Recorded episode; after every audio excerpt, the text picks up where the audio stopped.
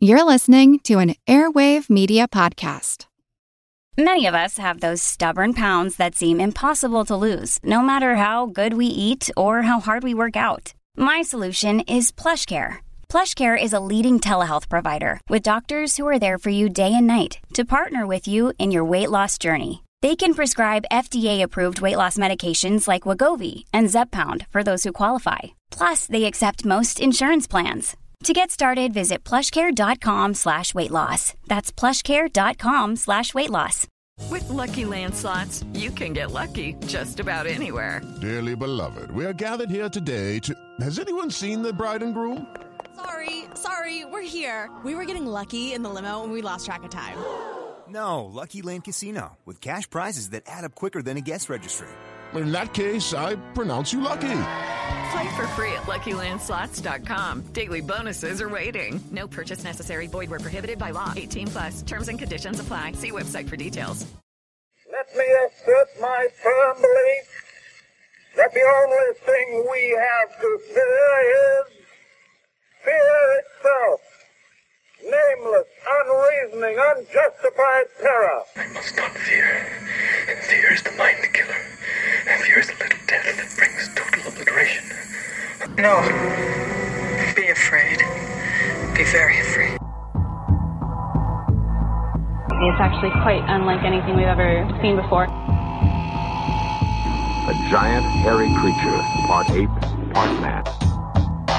In Loch Ness, a 24 mile long bottomless lake in the highlands of Scotland. It's a creature known as the Loch Ness Monster. Monster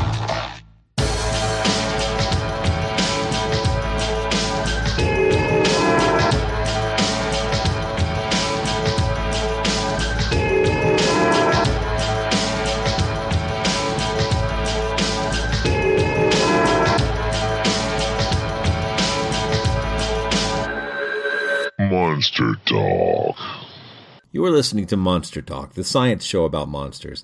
In the nearly 100 episodes of this show, we've talked about so many kinds of monsters. We've used monsters as a springboard to talk about science. We've talked about how much human culture focuses on the strange mysterious creatures which lurk in the folklore of every country. But in this episode, we're going to take a step deeper into the unknown and talk about fear. Some monsters in folklore are meant to be fearsome. For example, it's likely that tales of the Scottish water monster, the Kelpie, is meant to frighten children away from water and thus prevent them from drowning. And in that sense, the fear of monsters is meant to preserve life. I'm Blake Smith, and today, Karen Stollznow and I interview a scientist who spent years studying fear at a level Stephen King could only dream of. Let's get right down to the Monster Talk. So today we're joined by Dr. Kerry Ressler, who is a medical investigator for the Howard Hughes Medical Institute, focusing on the biological mechanisms of fear. He's a practicing psychiatrist with specialization in fear related disorders, and his research includes the molecular biology and neural circuitry related to fear, including the way fear develops and how it can be extinguished. He has received many honors and awards in his field, and a link to a much more detailed biography for Dr. Ressler will be in the show notes at monstertalk.org. Thank you so much for joining us today on Monster Talk, Dr. Ressler. It's a real pleasure to be here. Thanks so much. So, just to get started and to give some sort of framework for the rest of this discussion, from a biological perspective, uh, I mean, I think we all know what fear feels like, but what is fear in in in the neurological terms? Right. Well, we actually um, in the in the field of fear, we actually debate this quite a bit because at at one level, fear is a human construct defining what our experience is when we feel afraid. so that's a bit circular, but what so what we can t- say it is in in a uh, neuroscience perspective is really a working definition of the response that a human an animal fe- expresses when they are feeling threatened.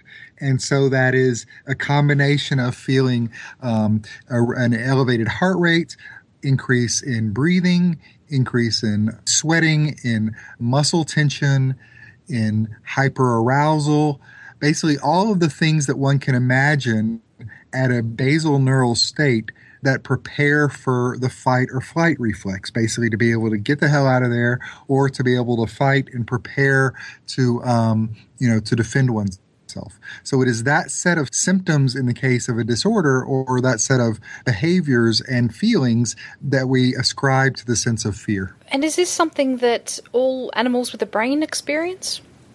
Certainly all vertebrates. So everything from fish through pretty much all rodent species all the way up to humans.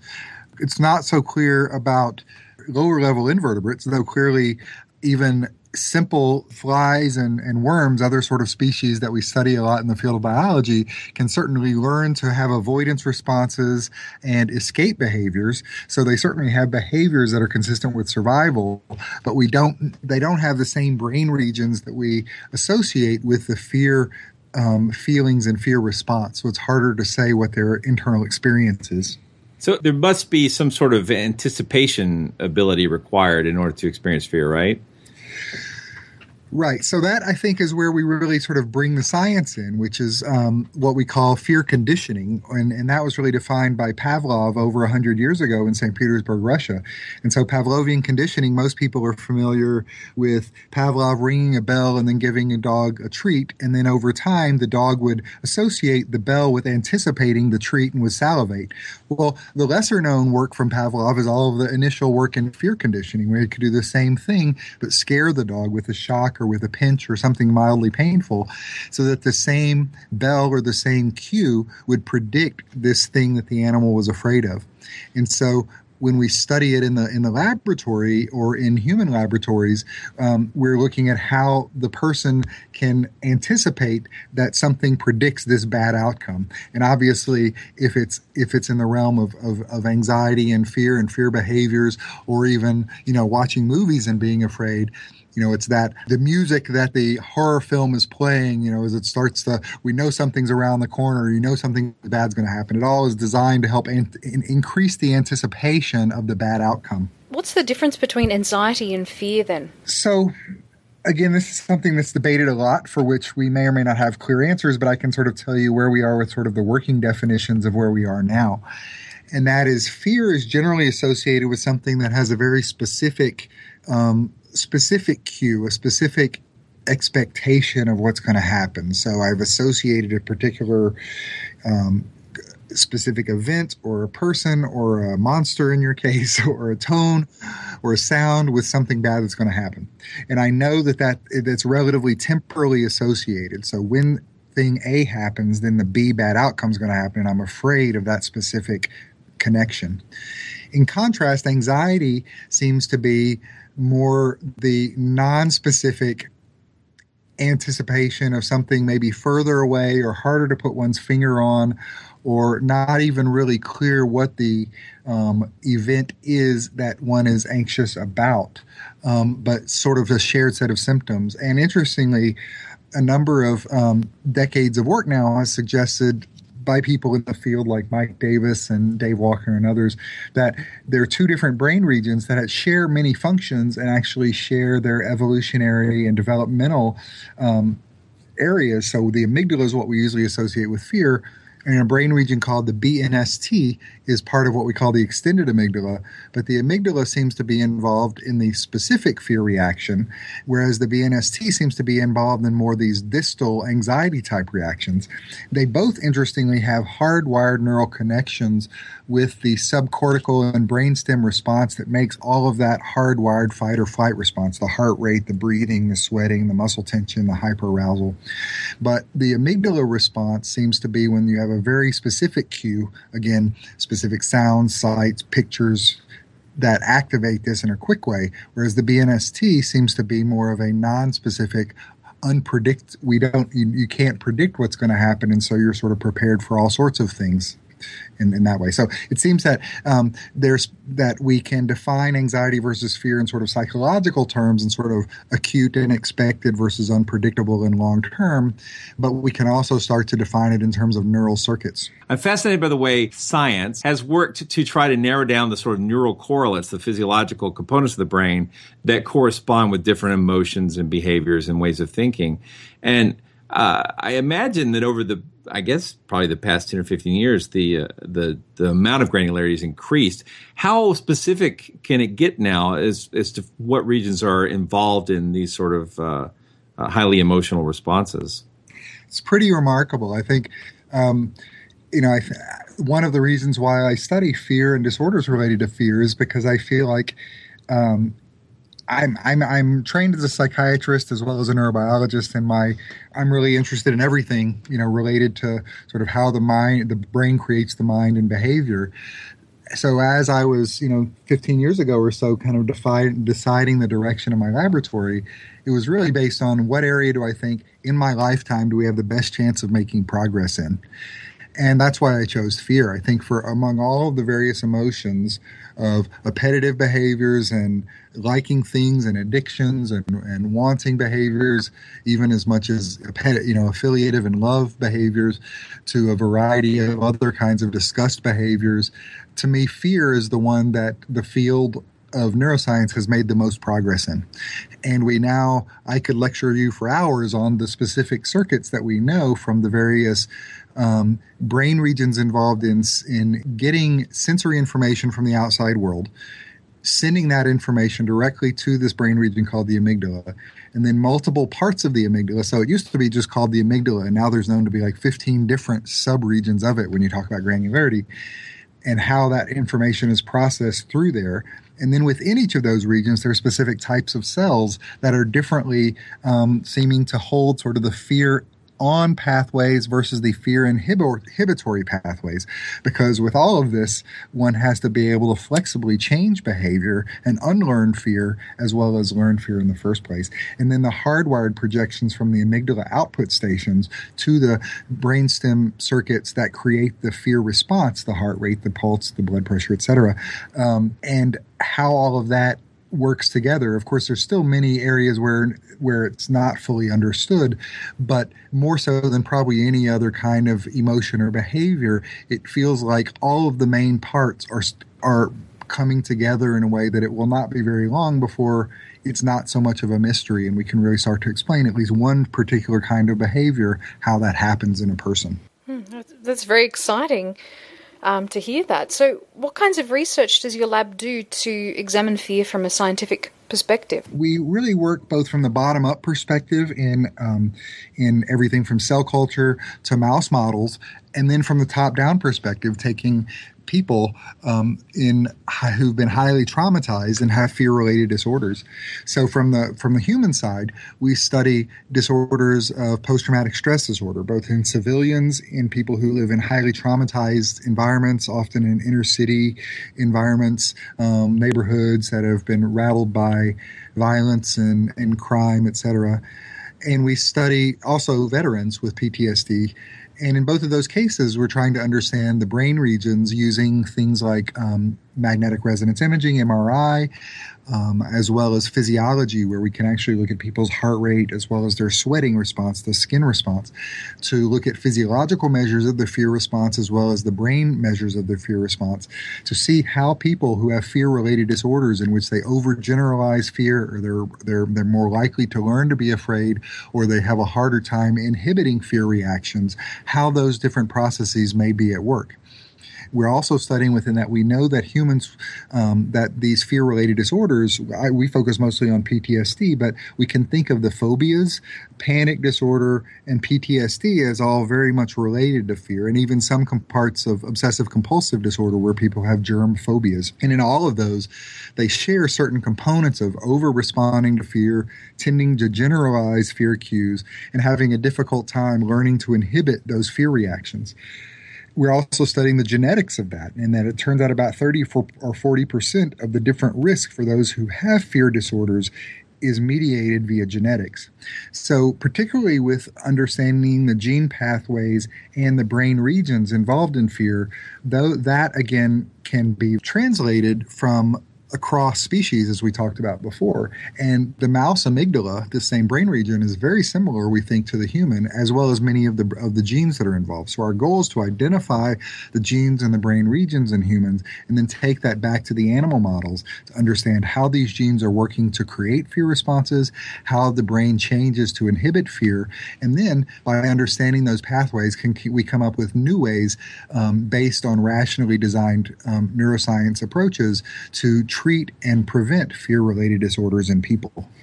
Is there some uh, specific genes that seem to code for increased fear, or is it a relationship or interconnectedness between a set of different kinds of genes? What we don't know is a lot more than we know at this point, but there are definitely gene pathways that um, associate with increased fear responses in people, both at a physiological level and at an imaging level, as well as increased PTSD responses.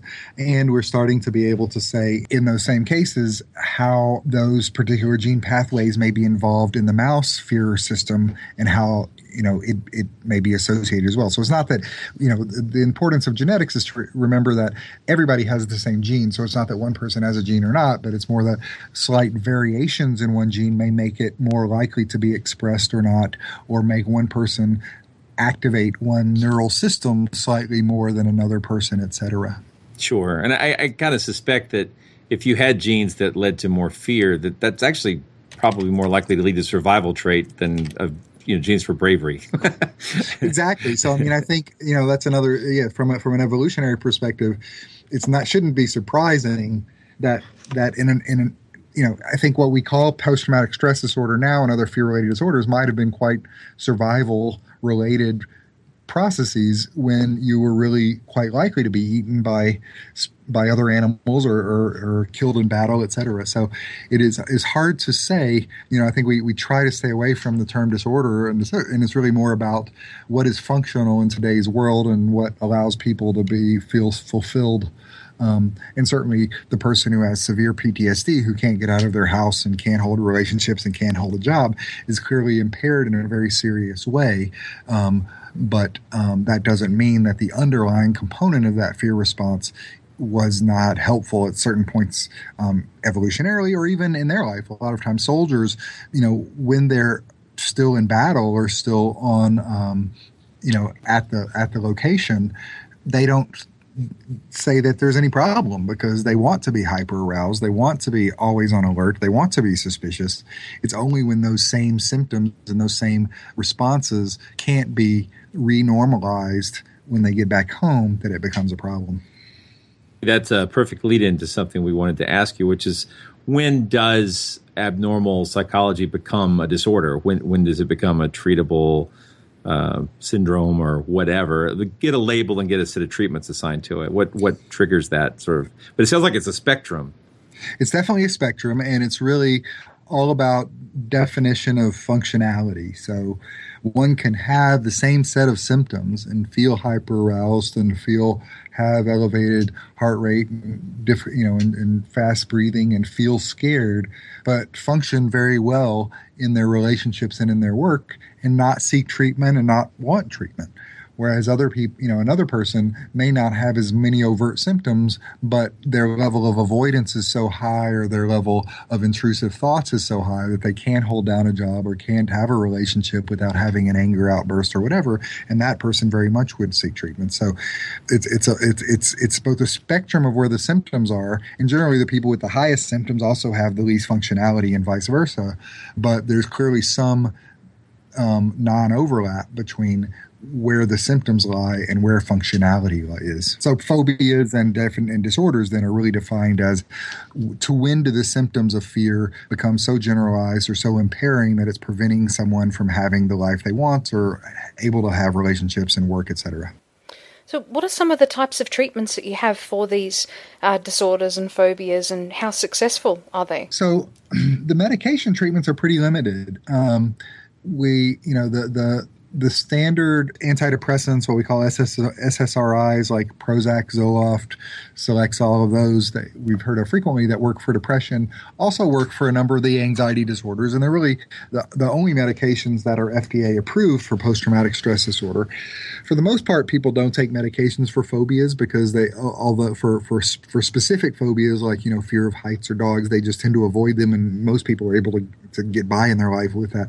Social phobia, where people have severe severe social anxiety and have trouble, you know, in, in work and relationships with interacting with people or trouble giving talks or speeches or you know standing up in crowds you can avoid some of that to some extent. But a lot of times people will find that either in their goals in their relationships or their goals in their work that eventually those fears get to the point that they have to do something about it. And again the ssris antidepressants can be helpful there.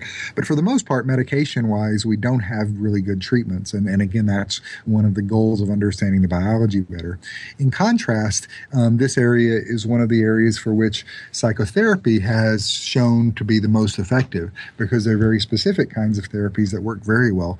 And again, there are a number of them, but the kinds of therapy that have been most um, well validated and empirically supported are what we call exposure based psychotherapy.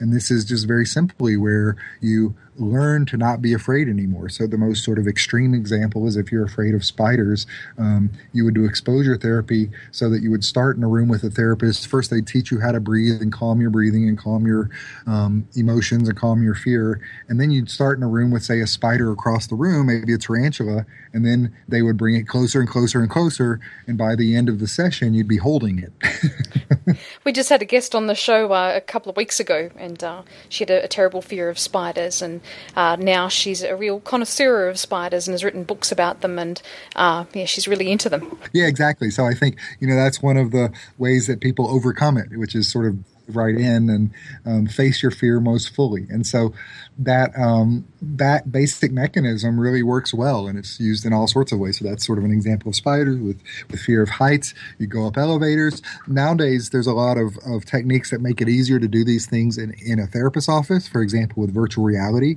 So we uh, can use a virtual reality fear of heights, or virtual reality for fear of flying, or even giving talks. And there's even virtual reality approaches with on the battlefield, so people can start to study PTSD in this way. So all of these exposure based ways, whether it's through talk therapy, talking about the experience, talking about the trauma memory, or talking about the feared object, or experiencing it in real life. And in psychology terms, that's called in vivo exposure. You're really experiencing what you're afraid of in real life. You're holding that spider.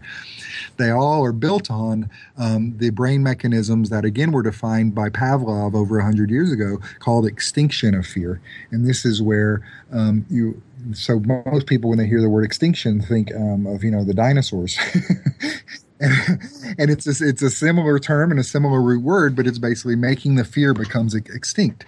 And it's by by by re-exposing the brain to the feared object over and over again in the absence of the bad outcome of the feared death attack etc the brain slowly learns that in this place in this situation i don't have to be afraid anymore of this event or this cue or this creature. So that's the basic mechanism. And we now know that it's not a it's not a forgetting of the memory. It's rather a new learning that in this place, in this situation, I can this this thing that I was formerly afraid of is not is can now be thought of as safe. And so it's safety learning or learning to inhibit the fear of uh, previously feared objects. So, you know, it's interesting. Uh, Karen and I are both very involved in skepticism and uh, sort of promoting the use of science and, and uh, that sort of methodology for evaluating what's real and what's not real.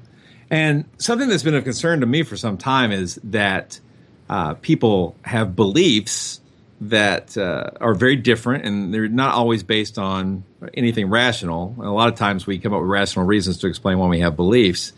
But I've been under the uh, suspicion that beliefs are accrued over time and that as a result, you can't just stop believing, that you have to build new beliefs instead. And that seems like a very similar uh, statement that you just made there. And I wonder uh, do we ever just sort of unload this sort of bad baggage when we have something that's wrong in our brain that's not true or not valid? Uh, does it always involve building up some new replacement structure inside the brain, some new kind of knowledge in order to cope with that sort of information?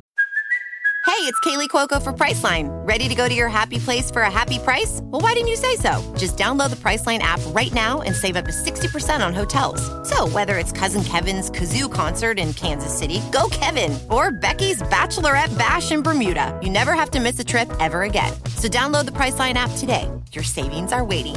Go to your happy place for a happy price. Go to your happy price, Priceline.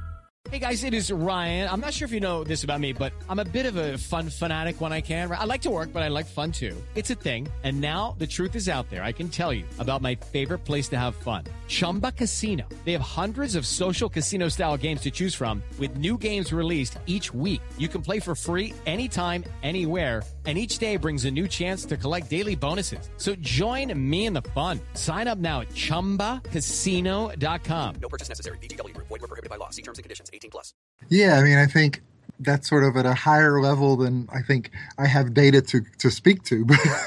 But, but it's certainly as as as a, as a practicing psychiatrist, I'll use more the art of medicine instead of the science for this one. No problem. I, I um, just I wonder because you know people think well. I've just demonstrated your belief is wrong. You should understand that I've given you information that totally, you know, and, and that's not what happens. People can't let go of that belief that simply. I suspect that it's a it's a an accretive process to build a new belief or fear, and it's an accretive or you need to build something else to replace it. I don't think, and I'm not aware. Of, I mean, you might be able to tell me, but is there any sort of ablative process in neurology that? No, I mean, I mean, there's discussions, and we can talk about a little bit, if you like, about a process, a new process called reconsolidation, where it looks like in certain cases, um, memories can become um, relatively labile again, and maybe su- susceptible to to ablating them, as you say. But I think that is a very rare and not very frequent thing. And I think the idea of continuing to build upon layer and layer and layer of new memories and new associations, such that those, you know, the primitive memories and, and beliefs, as you say, we had as a kid are never fully gone. They're just added to and made more complex and a lot of caveats are added. sure, sure. So, but I think, you know, something I did want to take it with that thought and go a little bit further with it, which is I think another reason why it's so hard to connect cognitive strategies to emotional ones. So, for example, you know, someone says, here's data against your belief. Why can't you change it? Well, particularly when it comes to emotional memories, it's important to remember that we now know that there are many forms of learning and memory that happen in the brain in parallel. And what we're most conscious of are our declarative memories, our explicit factual memories and and you know contextual memories and who, what, when, or where. And that's what most of logic is built upon. But there are many other forms of memories that are being laid down in different brain structures at the same time that these declarative memories are made. So the easiest one for people to get a hold of is riding a bike. We have motor memories. You can't explain to somebody how to ride a bike. You have to teach your muscles to do it. And once they do it, it's actually very hard to unlearn how to ride a bike. Well, the same thing is happening with emotions. We're having emotional memories that are being laid down in parallel with our declarative um, contextual memories. When we're traumatized, we certainly have a declarative memory of the bad things that happened, of the context of the people, of what the monster looked like. But we are also at a preconscious, non language level forming memories of those vi- visual information and auditory information and smells, etc., deep within our brain and making those fear memories. And those are not nearly as easily accessible with words. And that's why exposure based therapy, in part, requires going through the process of being afraid and actively relearning it. And talk alone won't often do it. That's fascinating. Yeah.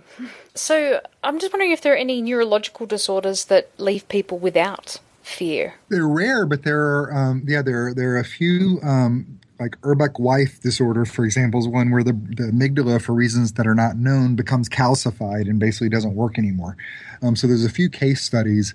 Um, Ralph Adolphs, at um, who was formerly at WashU, um, did some studies with these people, and they would um, they'd be able to explain. They they they usually it was adult by the time they knew they had this, so that they had learned enough from society that they could describe fear as being you know someone responding as if you know avoiding or something or showing a face but they actually couldn't experience it. And if they had to draw a picture of being afraid they had a very hard time. If you measure their galvanic skin response they had a hard time. So there's certainly people who don't have of course it seems like the brain can for something as evolutionary critical as fear there are other ways to learn how to avoid things that besides the amygdala. So one certainly can learn other coping strategies that probably look somewhat like the f- purpose of fear, but it's pretty clear they don't have the same internal perception of fear that we're talking about. And interestingly, more so than not, those people had more difficult lives. And I think part of the thought is that um, at least a subset of people who have experienced early trauma often are at more risk for experiencing later trauma. And I think it's sometimes because it, it, can become difficult to know what is safe and what is unsafe, and it can, become more difficult to make appropriate decisions about relationships, etc. And one can end up in not as great a so the you know the, the amygdala and being a little bit neurotic or a little bit anxious probably helps protect you in relationships as well as it does in other kinds of decision making in life. Hmm. Could there be any implications for uh, these conditions for treatments for people who suffer severe phobias and fears? I don't think there's there, there, are too few people to really understand enough of the biology. Okay. I think to translate that, right. but it'd be a great idea. You know, if there were if there were a rampant subclass of people whose amygdalas didn't work. we might worry about them for different reasons. Yeah. Um, there's actually interesting data on sociopathy. So, um, a sub, you know, it's, it's a very controversial literature, but it's kind of an interesting one that a subset of violent criminals um, show lower amygdala activation when viewing fearful things, right? So that that's some that part of their brain is somehow not working to inhibit some of what we might think of as socially appropriate behaviors. But I don't, I don't think enough is known about any of that to really say that there's a good biological model that we could take. Um, so I'm curious. I don't know if you've looked into this or not, but the uh, there's some fears that seem to be universal across cultures. And I know I've read at least some people wondering if there's a genetic basis for those kind of fears. Like, I don't, you know, obviously not every culture has beds and closets, but it seems universal that children are afraid of something under them or in them, you know. Uh, yeah. Have you seen anything that uh, that would constitute some sort of evidence for any sort of genetic fears or genetically based fears? I don't think there's any data that I'm aware of that has combined sort of a very basic, you know, genetic or circuitry based process with any fine grained specific one fear versus another. You know, I think I think there are certainly things that seem to be consistent across cultures where it's well, you know, phobias, you know, we, we tend to across cultures have fears of heights and snakes and dogs. Um, and even blood to some extent, but we tend to never have fears of guns and cars and planes, things that you know are probably more dangerous. um, and so you know there, there's thoughts there that there that there are parts of the brain that are sort of set up for pre- what's called prepared pathways, so that although it's not thought that you necessarily inherit fears of snakes per se, but rather you may be the brain may be set up in a way that it's more likely for your visual cortex to be able to uh, send a signal of a long squiggly stick looking thing to your amygdala and that activate a fear response more easily than a motorcycle or a car. Um, what does that mean and what is that about? It's not so clear, but you know, evolutionarily, it's thought well, we have millennia of certain kinds of predators being more likely to hurt us. And interestingly, with um, with blood, um, it's sort of an opposite response. Whereas most of the predator-based fears, um, one either has a fight or flight response or a f- actual freezing response, and that we is one of the main ways we measure fears in, in rodents is because um, birds and snakes usually use movement as their detection um, of their their prey, and so um, the rodents actually have this built-in freezing response. And most people don't have a full-on freezing response. So a lot of people will you know we have the terms in our language you know frozen in fear. And people will describe, describe dreams where they couldn't move. They were so afraid. So it's clearly embedded somewhere in there that part of our fear response. In in contrast um, with blood, you actually tend to have a vasovagal response and pass out. Um, you know, people who are particularly afraid of blood, and that's that's interesting evolutionarily because you know, presumably, if you cut yourself and um, there's no medicine available, your best chance of survival is to lower your blood pressure and hope that a clot forms before you fully bleed out. So both of these make sense in terms of how the brain seems to have evolved to do it, that we don't understand why one versus another. So, fear is often seen as a negative emotion um, from what we've been discussing, but there's also this huge market for fear as well when it comes to amusement parks and scary movies and video games. So, why is it that fear, which we often see something that's negative, can also be entertainment? Um, it's because though uh, well i mean i don't i don't know the answer but i can give you i think what we think is a pretty good guess for the field um, though we tend to talk about the role of the amygdala in fear because that's where it, what's kind of it's best understood at. It's clearly playing a very similar role in a number of other emotions, and it's also playing out a role in terms of appetitive emotions. And in fact, one of the best ways to activate, though the way we tend to activate the amygdala is by having people look at fearful versus neutral faces. If you have um, adults, particularly men, in a in a MRI scanner, the best way to activate their amygdala is show them nude females. Fair enough. I've heard about that kind of research. Yeah. Not from personal experience or anything. No, no. but so what this, and, and we also know that people who have addictive disorders, um, so if someone's reco- a recovered alcoholic or a recovered drug addict, and they have a particularly stressful or fearful time, that's actually a huge um, risk factor for relapsing. And all of this is thought to be due to the amygdala's projections to the parts of the brain that are associated with reward. So, what I'm where I'm going with this is when you are afraid or when you have something very exciting, the amygdala is kind of doing a similar thing, and there's probably subtle levels where it's tweaking whether you have a fight or flight response or whether you just have an excited response. But it's similar hormones, it's similar adrenaline responses, it's similar dopamine responses, um, and so that well, another experiment from the from the 60s, a classic experiment, was they took um, students and they told them they were they gave them um, a drug. So this is i don't think you could do this in modern day irb language but in the 60s this was done. And they said this drug one one group of people they said this drug is going to make you excited and feel like you're on top of the world and that you can do anything and you're having the best day of your life. And another group they told that this was going to be a very scary experience. And they gave both groups amphetamine and they showed remarkably that suggestibility could lead to essentially these two very opposite emotional responses with the same amphetamine dose simply by being what you expect. And I think that's what horror films and riding roller coasters and all these things are about. People who are afraid of them hate them. Mm-hmm. yeah. Yep. but, but people who like this, the, the adrenaline junkies, so to speak, they're able to have I presumably enough of their brain knows that this is a safe context that they're not really going to die, they're not really going to be eaten by the monster or, or fall off the roller coaster, so that they're able to enjoy the pleasurable component of that stimulation without feeling fully afraid.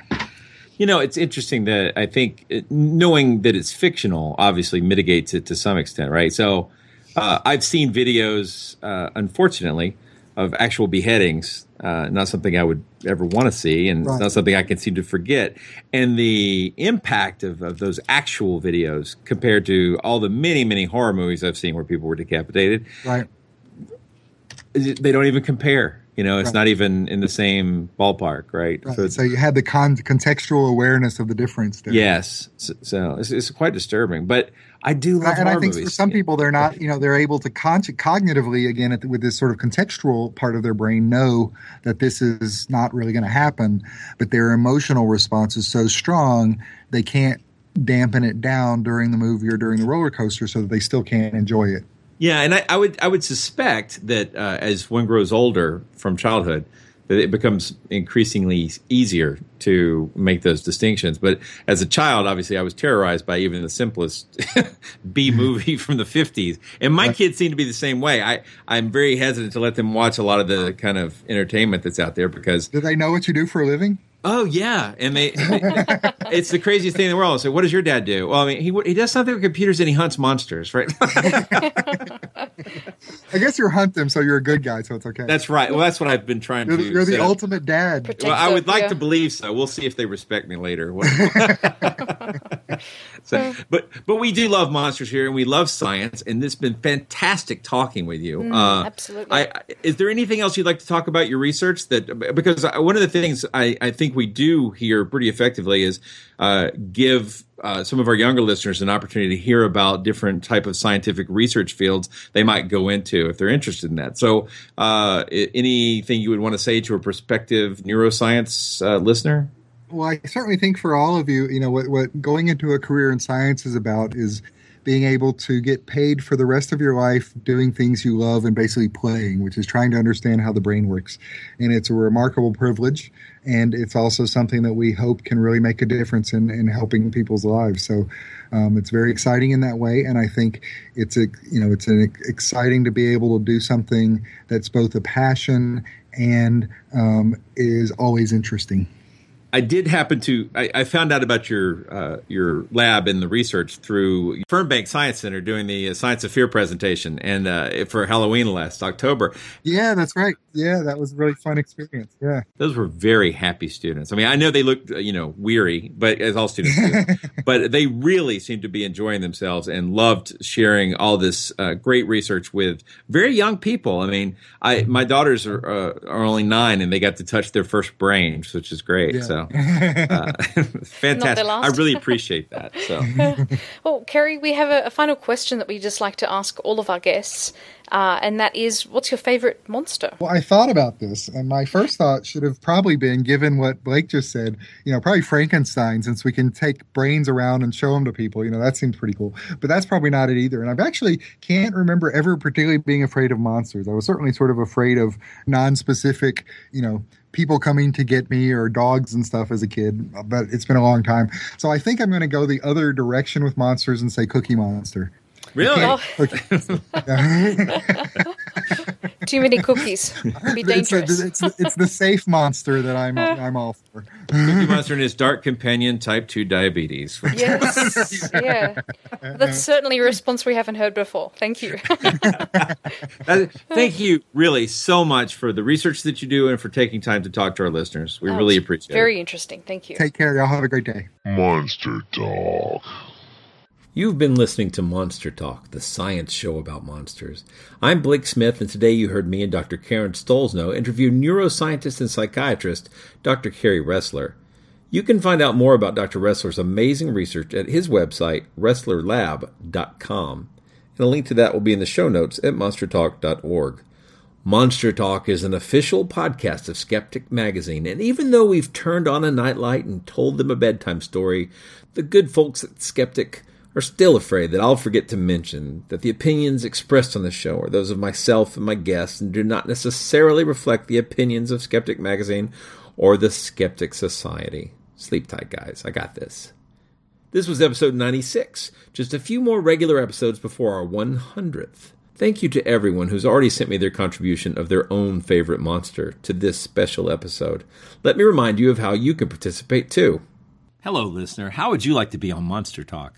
I don't have time to interview everyone, but I'd like to do something interesting for episode 100 of the show, and I'd like your help. Here's all you need to do 1. Decide what your favorite monster is. 2. Record yourself digitally using this format. My name is blank, and my favorite monster is blank. Obviously, don't use the word blank, fill in your actual information there. And then 3. Save that file and email it to me, blake at monstertalk.org. And here's the important part put the words episode 100 in the email subject. That's all you have to do. Send me your name and your favorite monster as an audio file and put episode 100 in the subject. Thanks for helping us make episode 100 extra fun. Okay, thanks again for listening. Please tell your friends about the show. Monster Talk theme music is by Peach Stealing Monkeys.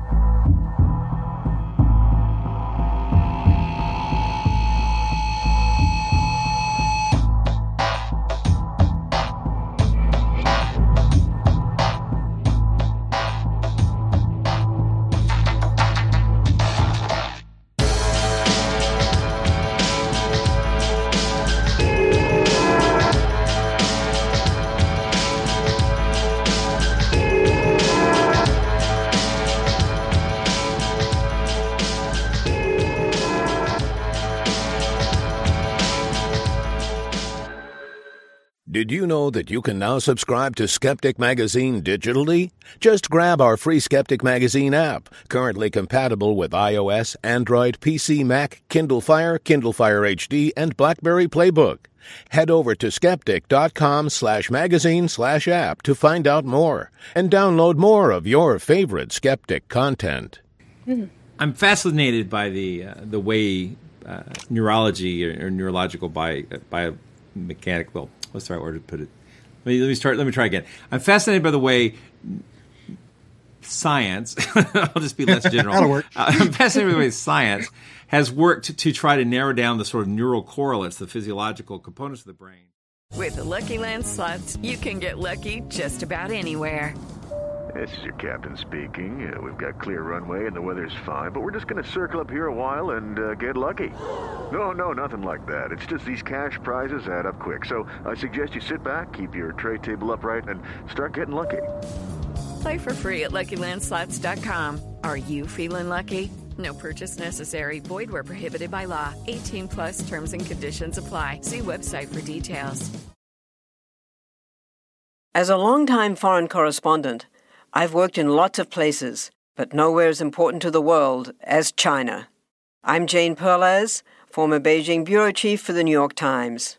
Join me on my new podcast, Face Off US versus China, where I'll take you behind the scenes in the tumultuous US China relationship. Find Face Off wherever you get your podcasts.